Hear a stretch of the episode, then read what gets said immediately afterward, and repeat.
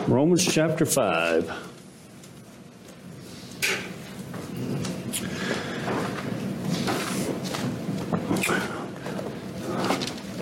What is it, do you think, that most people are seeking in life? What do they really want? You know, I notice, uh, you know, all my life I have seen images on television from back during the Vietnam War of the protesters that would have holding up signs. And what was the main thing that they had on those signs more than anything else? Peace. Peace. Uh, I, have mentioned before how you've all seen uh, the little bumper sticker that has all the religious symbols on it, you know, and it spells out the word um, coexist. What is their What is their purpose? What are they looking for? Peace. By the way, you know that that's impossible. That coexist because Christianity, the cross part of that, doesn't belong there because it is totally incompatible with the rest of those. But they want peace. St. Augustine once said in his, when he, he wrote it in his book, Confessions, he says, You made us for yourself, and our hearts find no peace until they rest in you. Now, Paul, here in Romans, he has been building up. He started out with the first several chapters talking about how we have sinned against God. And, and we are enemies of God. We abide under the wrath of God because of our sin. And this morning, if you are restless and seeking for peace, then Romans chapter 5 and verse 1 is for you. Therefore, Paul says, since we have been justified by faith, we have peace with God through our Lord Jesus Christ. Now, anytime Paul uses the word therefore, we need to look and see what it's there for. Why does Paul use that word? It goes back, Paul says, okay, everything you've heard me say, everything that I have written to you up to this point, therefore, here's what that leads to. The fact that, uh, that you know, at, at this point, in Paul's letter, he having explained the doctrine of justification by grace through faith, Paul now he says, here's the result of that that you were sinners, you were enemies of God, and the wrath of God is being poured out against them. He says, But I'm not ashamed of the gospel, because the gospel is the power of God to everyone who believes. Chapter 3, verse 21. But now the righteousness of God has been manifested apart from the law the righteousness of God through the Lord Jesus Christ. So Paul has led up to this that, that peace is, is the fruit of justification. In other words, what is justification? That's just simply being made right with God, having a right relationship with God. And there's only one way we can do that, as he says, that is through the Lord Jesus Christ. There, there at the end of verse 5, uh, chapter one, uh, verse 1 of chapter 5. We have peace with God. How? Through our Lord Jesus Christ. Listen, that is the only way you will ever have peace with God, is through the Lord Jesus Christ. But peace is just one of those fruits. As we're going to see as we go along, uh, we not only have peace with God, but we have access to God through prayer. We have joy. We have a sense of being loved and accepted by God because of our relationship to the Lord Jesus Christ. Now, we, we need to make a distinction here because the Bible speaks uh, here of peace with God. There is the peace of God, and then there is peace with God. And these two things are separate, but they go together. It's a distinction between having these. Uh, turn with me over to Philippians chapter 4.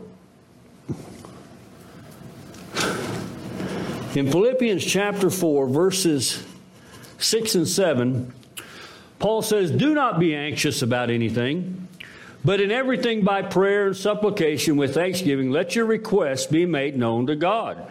And the peace of God, which surpasses all understanding, will guard your hearts and your minds in Christ Jesus. These verses uh, envision something uh, upsetting situation coming into our life, and and Paul here is saying that we have the peace of God during this time. Uh, you know, whether it be the loss of a job or some kind of sickness, but during such times of stress and personal, we can have peace in our lives. When you go to the doctor and the doctor gives you this, this, this terrible news, and you have peace with God through the Lord Jesus Christ, you can also have the peace of God during that time. When we face, uh, you know, today in our world, we face unparalleled times in the history. I mean, everybody agrees with that, right? That, that there has never been uh, the the craziness that we see in our world. You know, if you have not seen a, a, documentary out there by a man by the name of Matt Walsh called What is a Woman, you should watch that. Me and Cindy watched that, and I told her, I said, those people have got to be actors. There is no way anybody in their right mind believes that kind of stuff. But they do. But, but Paul is telling us that, that in the midst of this craziness that we're in in our world today, that we can have peace. Peace. That we know that one day the Lord Jesus Christ will return and he'll make everything right. And we don't have to worry about it. We don't have to be afraid about it. And so this is what Paul's talking about there about having the peace of God, about during times of such stress that we need personal peace in our lives. And it's the peace of God reminding me that He is sovereign, that He's in control, that I don't have to worry about it. Aren't you glad we don't have to worry about it? Aren't you glad that what goes on in Washington ultimately is not our decision? It's God's. Right? But this is not the peace that Paul is talking about here in Romans chapter 5, verse 1. Uh, because of our sin, we are at war with God. We have been at war with God, and He is at war with us. But peace has now been uh, provided for us by God. God took the initiative. God said, Here I come with terms of peace. But let me tell you something, folks. Here's where we get off track. God says, Here are my terms for peace absolute, total surrender on your part. And we say, Well, now hang on a minute.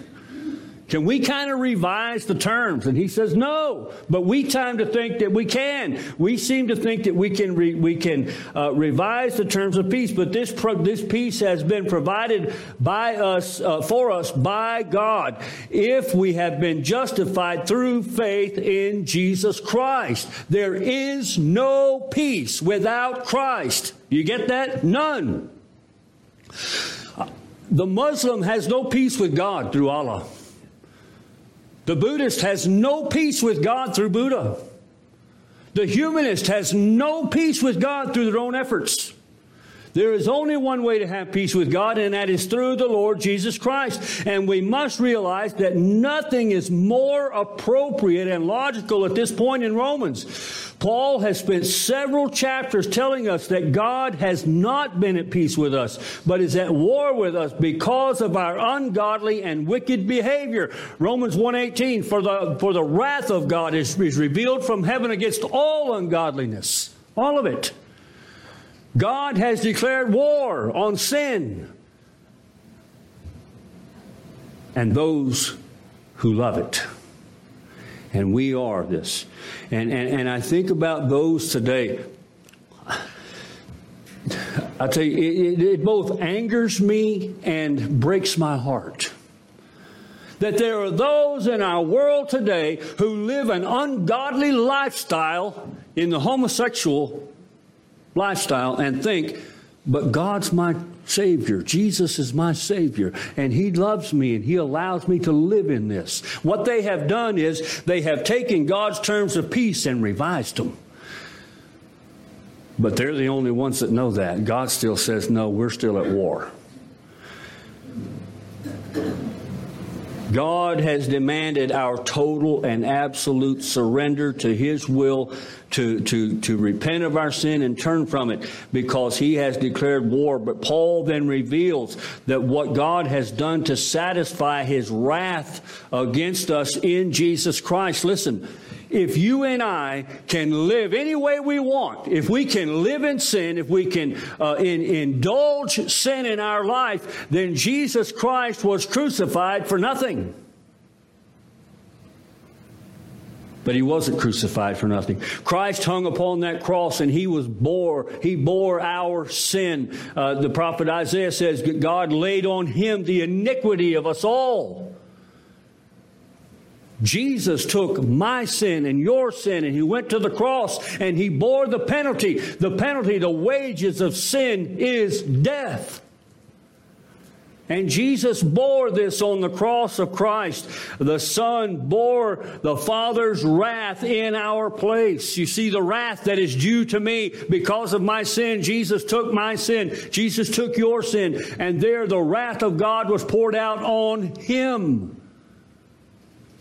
You know what that means? You know what that leads to? That means that now there is peace between me and God because his wrath has been appeased. And we cannot, we cannot adequately portray the gospel without saying that God proved that he was satisfied by the fact that Jesus rose from the dead the third